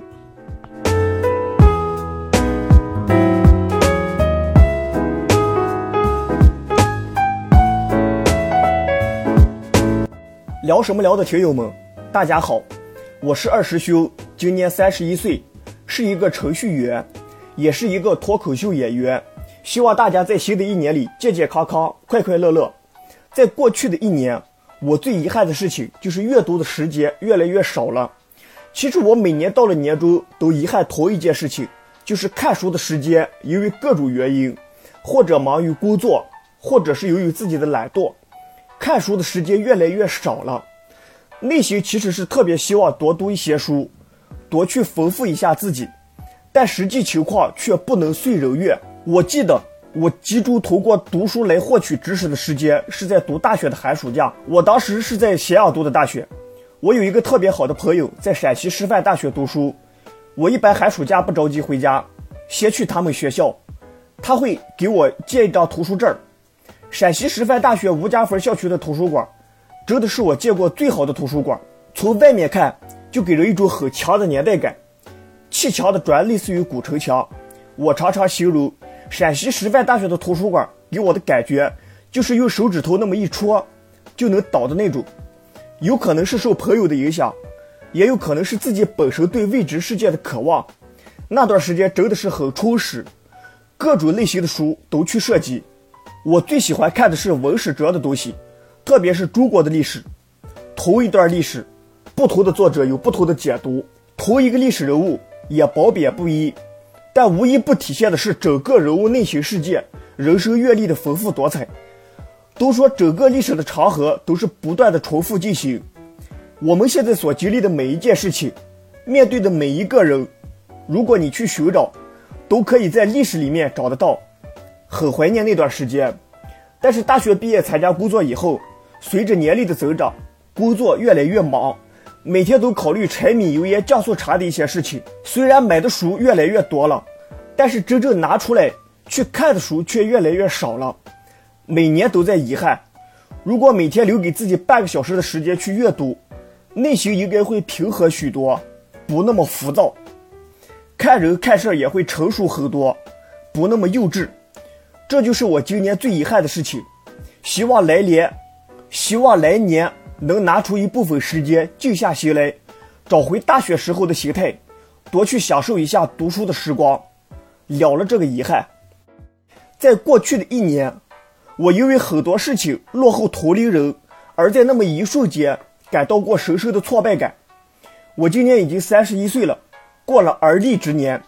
在中国传统文化里，人到了什么年龄就应该做什么事情，三十一岁就应该有妻有子。担负得起上有老下有小的责任，但是我依然没有结婚，光棍一个。其实平时一个人生活倒没有什么，最怕的就是对比。其实我也不是一个喜欢和别人去对比的人。我知道每个人的人生轨迹，除了起点和终点一样，其他的都是各走各的。我的对比都是被迫的。朋友叫的去吃饭，和朋友去聚餐，其他人都带着老婆孩子。有的还带两个孩子，顺便说一句，和我同龄人的孩子差不多都上小学二年级了，有的还在考虑生三胎。他们聊天的内容都是怎样去抚养孩子，怎样教育孩子。就在那么一瞬间，我会在内心产生很深的挫败感。我是一个完全受传统教育长大的人，想一想，父母每天还因为我没有结婚的问题，现在都不敢出去见亲戚朋友了。在我们老家。如果一个人三十一岁还没有结婚，不是这个人有问题，就是这个家庭有问题。我的弟弟妹妹都结婚了，前一段时间，我表姐家的孩子也结婚了。一想到这些，内心在那么一瞬间就会很自责，是不是自己真的在人生的这条道路上失败了？一步错，步步错，这么大了还让父母担心。当然，我内心知道。我不结婚，是因为我至今觉得，这个世界上仍然有爱情，只不过是我没有碰到，迟早会碰到。但是就在那么一瞬间，现实和理想在大脑里产生了激烈的碰撞，我就开始怀疑自己，产生深深的挫败感。二零二二年给自己定一个目标，必须达成的 flag，就是出一个单口喜剧专场，有可能打脸。但是 flag 必须得立，经常给别人说，我这辈子唯一坚持下来的事情就是吃饭和睡觉。而单口喜剧是除了这两件事情以外，坚持下来最长的一件事情了，快两年了。坚持单口喜剧没有其他的，就是因为热爱。我喜欢喜剧，能够通过自己的方式给别人带来快乐，真的是一件特别幸福的事情。当然，快乐本身就是一个很奢侈的东西。我在很小很小的时候就喜欢听相声，别的小朋友买玩具、买零食。我把自己的零花钱都用来买相声光碟、评书光碟，还有陕北说书、语言类的节目都特别特别喜欢。恰好去年一个偶然的机会，接触到了西安的单口喜剧。一开始还是以试一试，抱着兴趣爱好的态度去玩一下，结果就一发不可收拾。说是上瘾也一点也不为过。当然，慢慢的也知道了做喜剧的艰难。如果要走得更长远，就必须使自己变得更加专业。很庆幸，我在二零二一年加入了糖蒜铺子。记得听过这么一句话：要想让自己变得优秀，就和优秀的人在一起。即使变得不优秀，自己也差不到哪里去。当然，师傅领进门，修行看个人。机会摆在眼前，能不能抓住，就看我自己了。喜剧是一个很专业的东西，没办法去糊弄。观众的笑声是试金石。相信自己一定会坚持不懈，满腔热情的去创作，去学习，去锻炼，争取在明年的这个时候，能够出一个自己的个人专场，把更多的快乐和笑声带给更多的人，做一个更加专业的喜剧人，不是证明给别人看，主要是证明给自己看。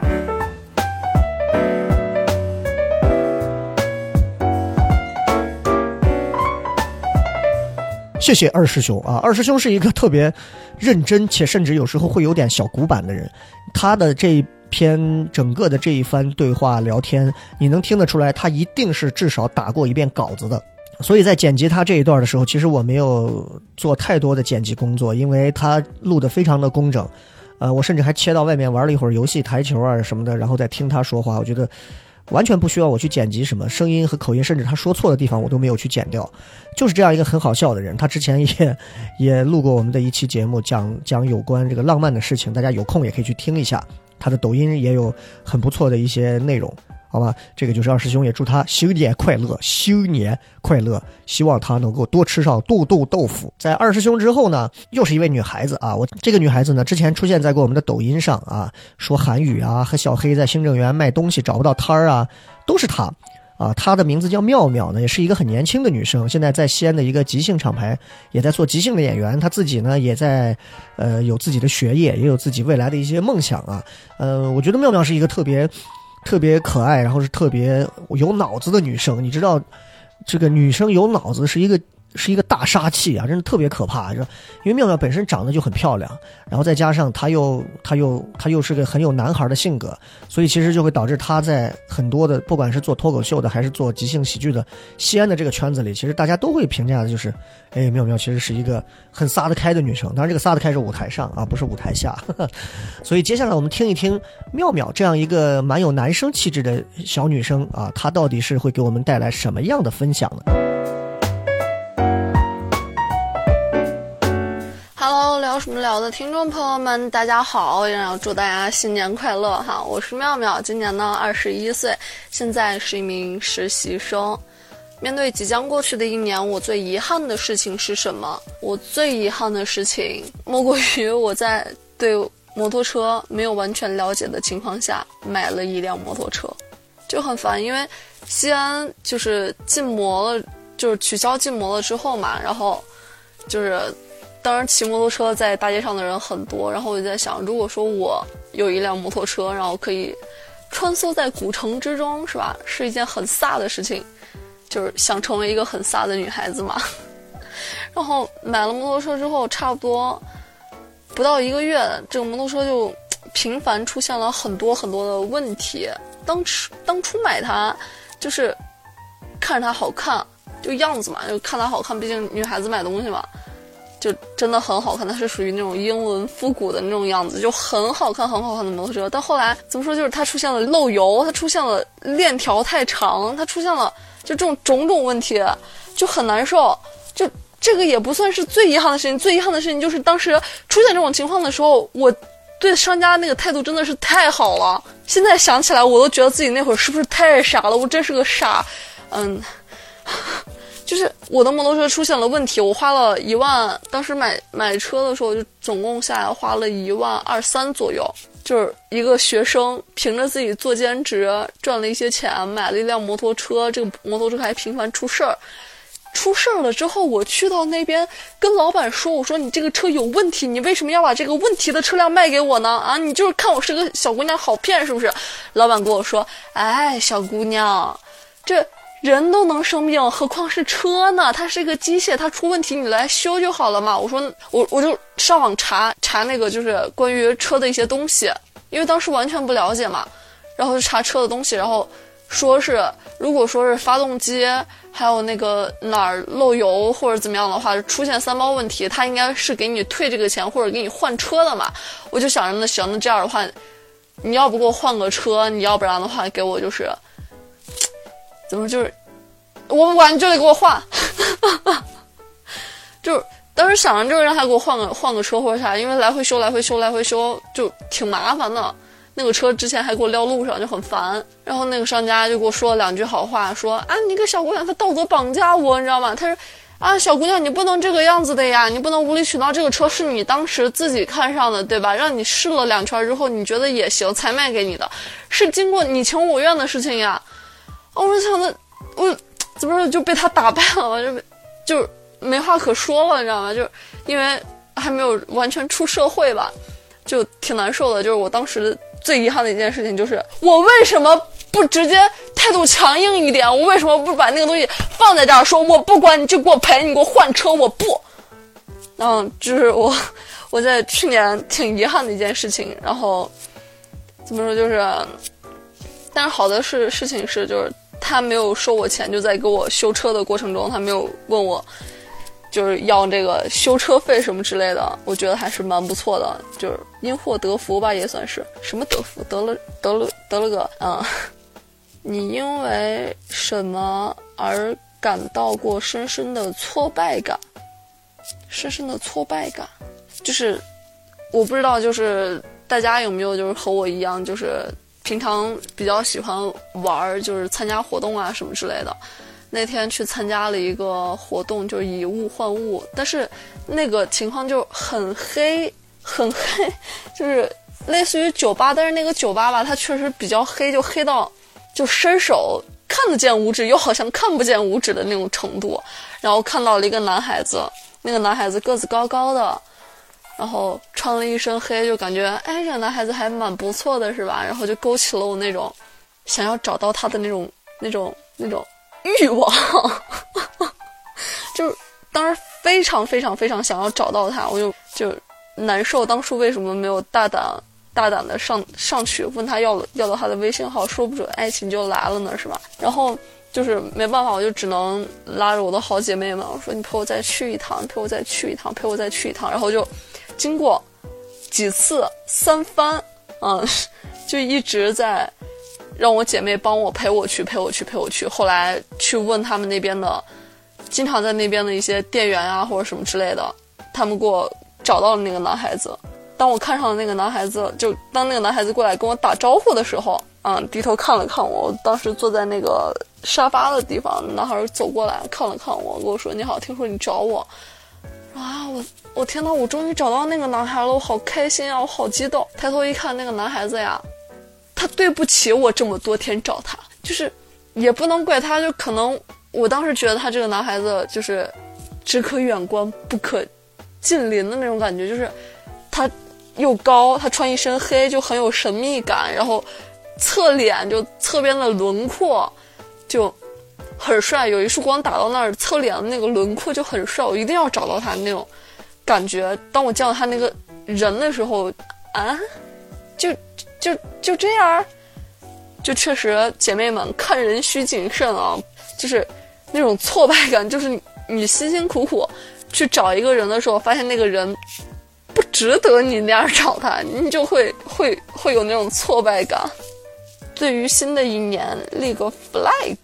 嗯，立个 flag，那我就希望，西安疫情早点过去，然后我也希望就是怎么说，就是早点找到属于自己的另一半，然后疫情过去了之后，可以和他去电影院呀，然后做一些小动作呀。对，因为作为一个女孩子，还是比较向往自己的爱情。嗯，对于学业的话，我要加油，我希望我的论文一定能过，一定能过。三月份就是要答辩的日子了，希望大家祝我好运，yes。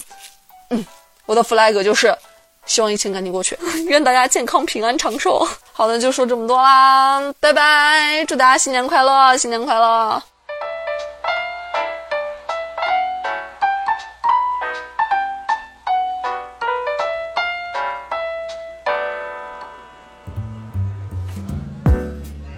谢谢妙妙，谢谢妙妙，也祝你这个元旦快乐，全家幸福啊！因为其实我特别怎么说呢？我第一次看到妙妙时候，我都眼睛一亮，眼放光芒。就是我，我特别希望糖蒜能够多几个有意思的女演员，那真的是女演员。之前其实你像在糖蒜也待过好几个女演员，如果也有一些真的蛮不错的女生，我真的希望加入糖蒜铺子。我不想让糖蒜铺子变成一个罗汉局，我觉得好的喜剧应该是男女并存、刚柔并济的。好不好？再次感谢妙妙的录制。那妙妙之后呢？哎，要出来的这位男生啊，很有意思啊。这个小男生呢，我认识他很多年了。第一次跟他认识的时候，是当时《奇葩说》录制到第二季的时候，他是我负责的，负责我的这个选选海选时候的一个编导。他曾经在米未传媒，米未啊，就公司了公司工作了很长时间，呃，就是马东那个公司嘛。现在做一年一度喜剧大赛，之前有《奇葩说》。呃，他在米未待了很长时间，而且呢，他曾经呢，他是咱们西安男孩啊，而且他出了一本书，他还带着这本书上过《奇葩说》的第第三个第四季啊，当时还火了很长时间。他的一个公众号叫“送你一程”啊，我看他的阅读量什么也都特别高，特别羡慕他。然后他曾经回到西安，这个在那个民生大楼对面图书大厦做这个新书的分享会的时候，他还免费的一定一定价上免费的邀请我 给他主持了一次。我当时忘了为什么我会答应他，反正就去主持了。然后当时现场非常尴尬，因为也没有，呃，没有话筒。于是因为你知道没有话筒，就就给人的感觉就是一个特别特别不对劲的一个现场。那我作为主持人，我站到上头就是空口白牙的，我就开始说大家怎么怎么样，如何我们来有请，然后巴拉巴拉，然后场面一度非常的尴尬。然后我就看着他的那个书名叫《笑着活下去》，所以从那以后，我对于很多尴尬的事情，我都会想到他那本书名，配着他的头像《笑着活下去》。啊，每次遇到尴尬的事情，我就想笑着活下去，还他妈能比那次更尴尬吗？真的是。然后高嘉诚啊，这个男生现在他到底在做什么？然后他现在又是什么情况？除了朋友圈，我可能知道的也不多。我想听一听他是怎么样分享他的这些事儿的。大家好，我是高嘉诚，今年三十岁，我呢是一个自由职业者，其中一个职业是。播客小高的岛的主播，那么，在这个回答问题开始之前，先跟聊什么聊的朋友说一句，恭喜发财，非常朴实。今天要跟大家聊的问题之一是，今年最遗憾的事儿。我今年最遗憾的事情，我刚才已经提到了，我三十岁了，因为我觉得在三十岁之前对人生。三十岁这件事儿是有一个幻想的，就觉得三十岁小时候看来应该已经是一个中年人了，但是现在真的到了这个年纪，又没觉得自己好像有多老。可是其实你小时候对这件事的期待是，你在三十岁的时候已经可以处理很多问题了，呃，经济也好，呃，人际关系也罢，但我觉得。可能经济就是从活下来这件事，我做的还算凑合吧。但是从处理人际关系上这件事儿，我觉得自己还是差很多。就特别像自己还是一个小学生，或者是初中生那种，遇到人际上的难题老想躲起来。我今年干过一个不太成熟的事儿，是我在五月份左右的时候。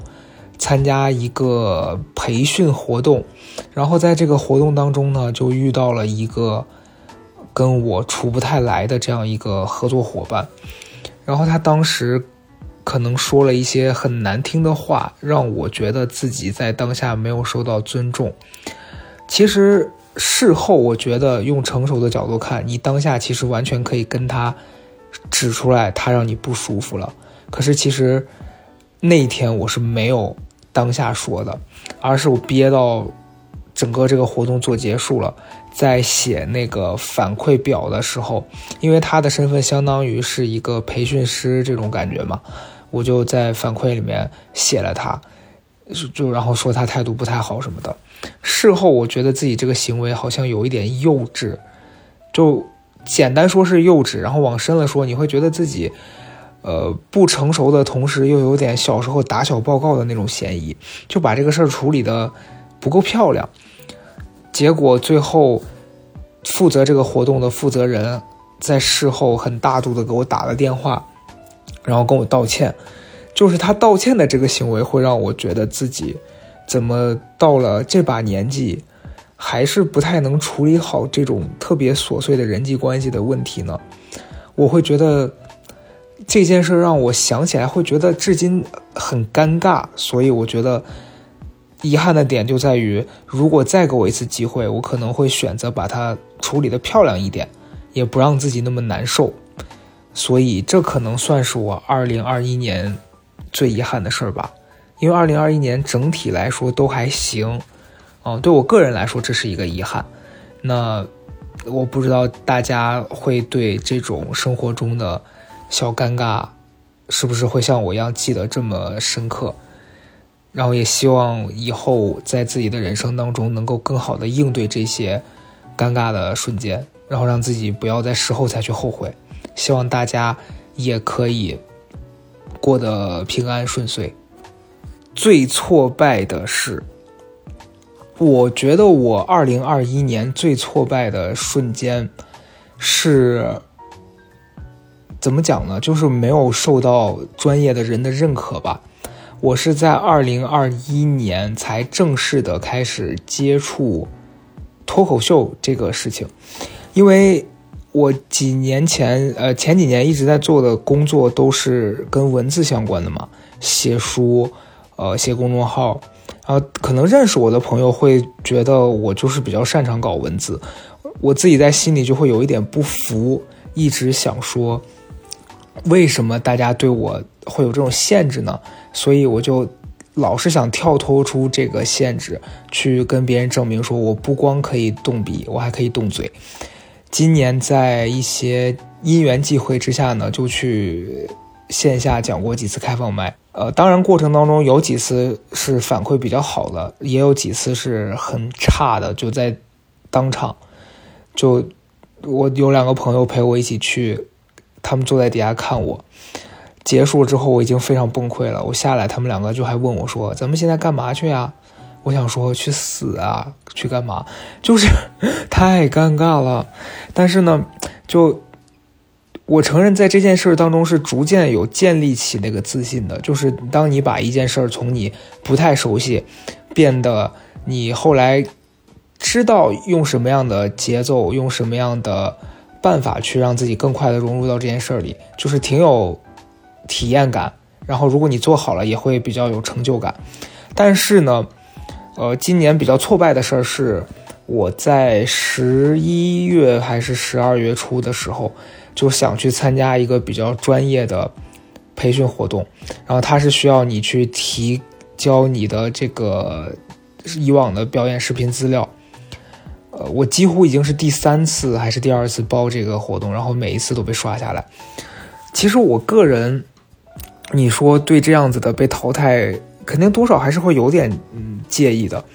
我的同事就反正你知道吗？就是很多人喜欢处理问题的方式是他想去托熟人找人问一问你为什么被淘汰。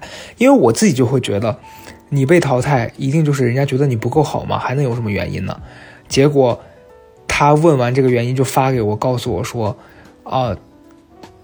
其他人都觉得还不错，但是最大的那个评委觉得你还不够好。就是听到这种话，是该开心还是该难过呢？什么叫其他人觉得你还好，但是最大的领导觉得你不够好？那是到底应该 怎么评价这件事儿呢？所以这件事儿的挫败感是在于，我觉得自己在一件不擅长的事上找到了一点点自信，可是你又远远还不够，所以这件事儿就是你得在持续的努力，可能才能达到你想要的那个结果。对，这是我今年比较挫败。那整体来说，这个最挫败的事儿和前面讲过的最遗憾的事儿，好像我今年过得还行哈。这么一说，我就觉得挺好的。二零二一还算平安顺遂，希望大家也不要就是在讲到这两件事的时候讲到特别惨痛的经历，其实就是顺顺利的利的，就其实顺顺利利的就蛮好的了。嗯。如果认识我的朋友可能知道，我以前写过一本书，叫《笑着活下去》，但是这本书大概已经是四年前出的了。对，就是为什么隔了四年还写不出新的呢？我也想问一下自己。我觉得总总体还是拖延吧。就是以前看过一本书，就是一个日本作家，他在书里面提到说，呃，很多写那种推理小说的。作家，他们写不出来，就是是因为他们第一本灵光乍现，然后在文坛当中一闪而过，大家都觉得哇，这个人是闪耀的星星。可是事后他就再也没有出现过了。很大一部分人就是因为不能坚持。我觉得我自己也是有这个问题。就我这几年，可能我的微博或什么，经常会有朋友来问我说：“你什么时候出书呀？”我自己很烦躁。然后有一段时间，我会想说。哎呀，我居住的环境不够好，行，那我就搬家，我搬到一个条件更适宜写作的地方。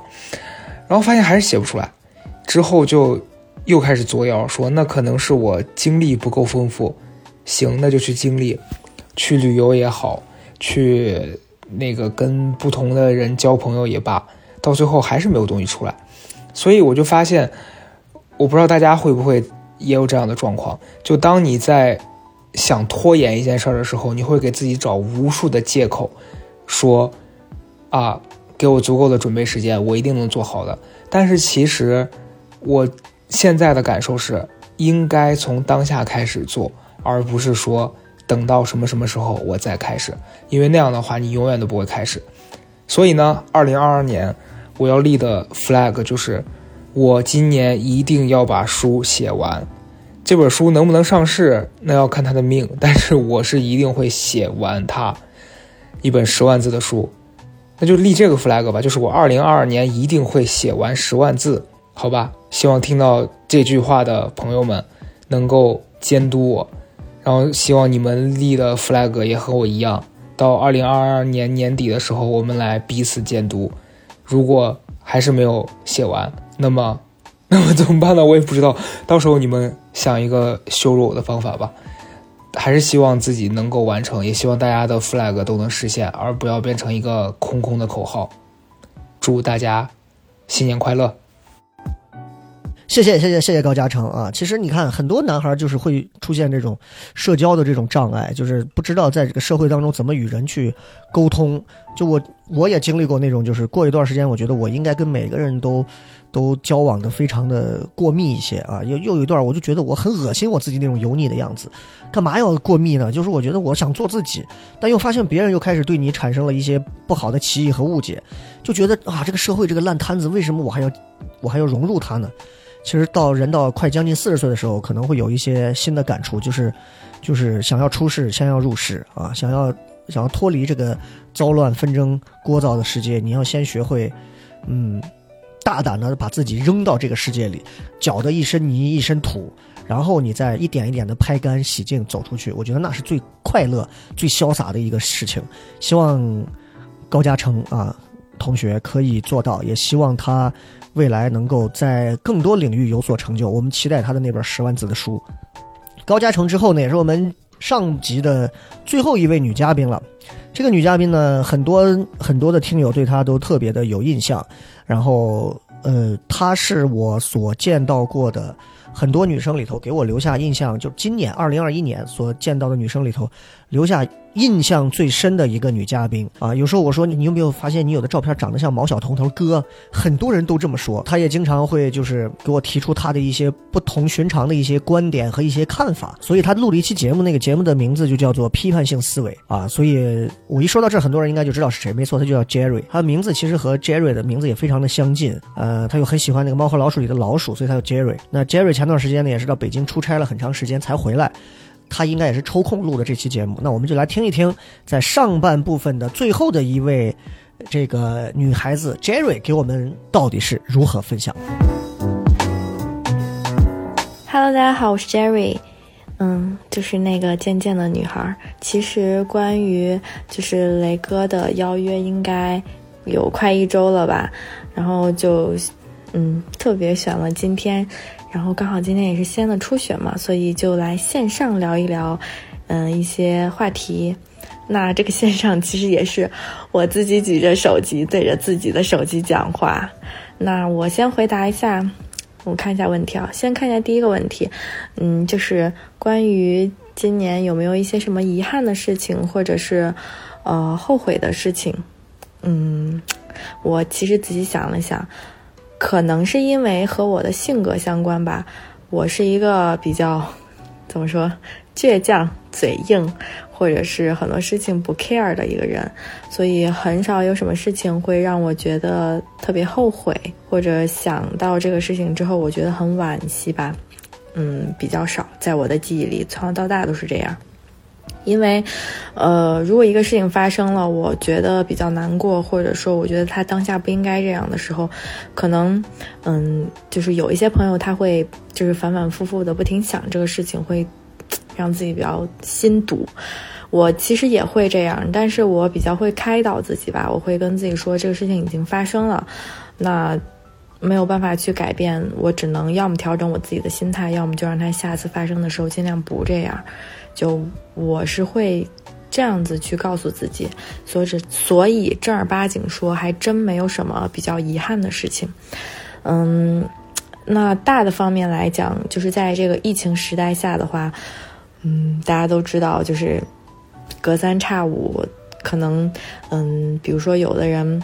他要订婚呀，或者是有的朋友他要结婚呀，他都已经选好了这个日子，然后可能因为疫情没有办法开展，就一些比较重要的人生大事，我觉得这个可能会是一个比较影响自己情绪，会让自己觉得嗯有遗憾，或者是嗯你选了一个很特别的日子，结果没有在这一天去办成你很重要的一件事情，那我觉得可能心里会很难受，或者是不太开心吧。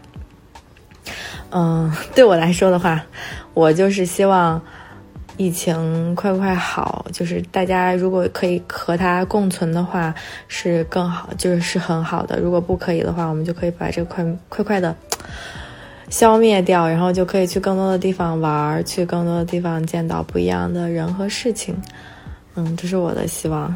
然后我看一下下一个问题，关于新的一年的到来。嗯，要不要立什么 flag？哎，我关于立 flag 这件事情，我经常跟我周围的人说，我觉得我是上帝的宠儿。就我这个人，但凡一立 flag，或者但凡一讲大话，嗯，我就会被老天打脸。那为什么我会觉得自己是上帝的宠儿？是因为我觉得老天一直在盯着我看，就是他一看到我。不谦虚，或者是没有敬畏之心的时候，他可能就会立刻、马上就让这个事情呈现在我面前，告诉我他不是我想的这个样子，然后就会被啪啪打脸。所以我觉得老天可能是时刻在关注我，希望我变得更好。好了，言归正传，那就是新的一年，就是有一些 flag 还是要立的。嗯，就是第一个的话，就我希望。我能够继续保持我现在这种生活状态吧，就是，嗯，可以坚持锻炼，坚持护肤，然后关多关注自己的身体健康以及，嗯，心理心理的这个愉悦程度的变化吧。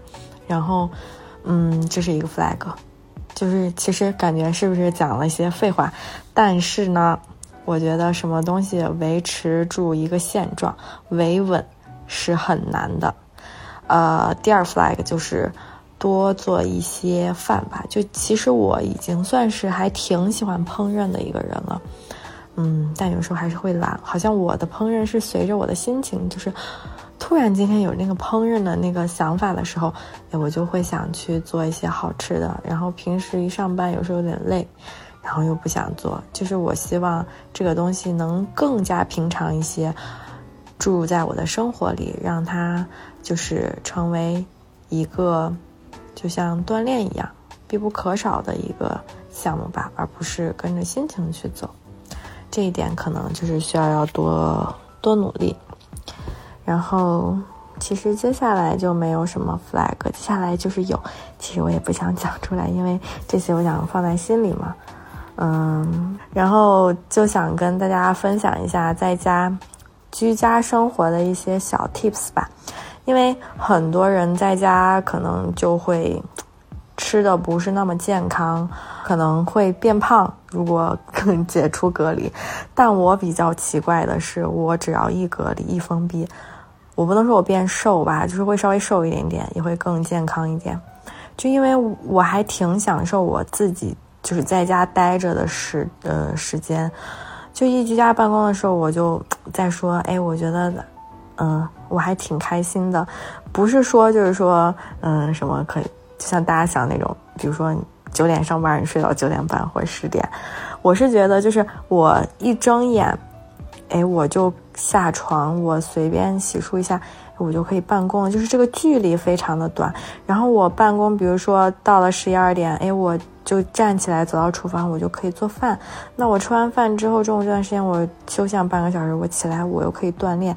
就是我所有的事情都可以在这一个空间下完成。我会觉得这是我的那个爽点，就非常舒服。我不知道大家能不能 get 到。嗯，这些就是我想讲的、分享的我的心得吧。嗯，对，我在我可能十一月份的时候。嗯，有跟雷哥出来吃饭，然后我们当时还录了 vlog，我到现在都没有剪。我也感谢雷哥，到现在也没有催我剪。嗯，就，但是我想的是，可以等这个呃，就是聊什么聊发出来的时候。我在那个时候发那个 vlog 吧，我最近好好剪，主要是我们两个聊天讲的太多了，就录出来。我一看每个视频真的都二十分钟，就这种二十分钟的，我得找那种精华把它剪出来，又剪得有意思一点。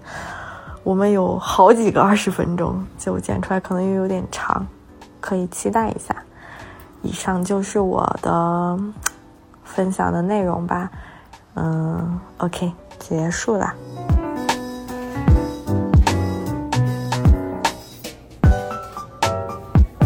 这个 Jerry 其实在我生日前的几天的时间里，提前啊请我去那个西安的一家这个快餐店吃了一顿很好吃的饭。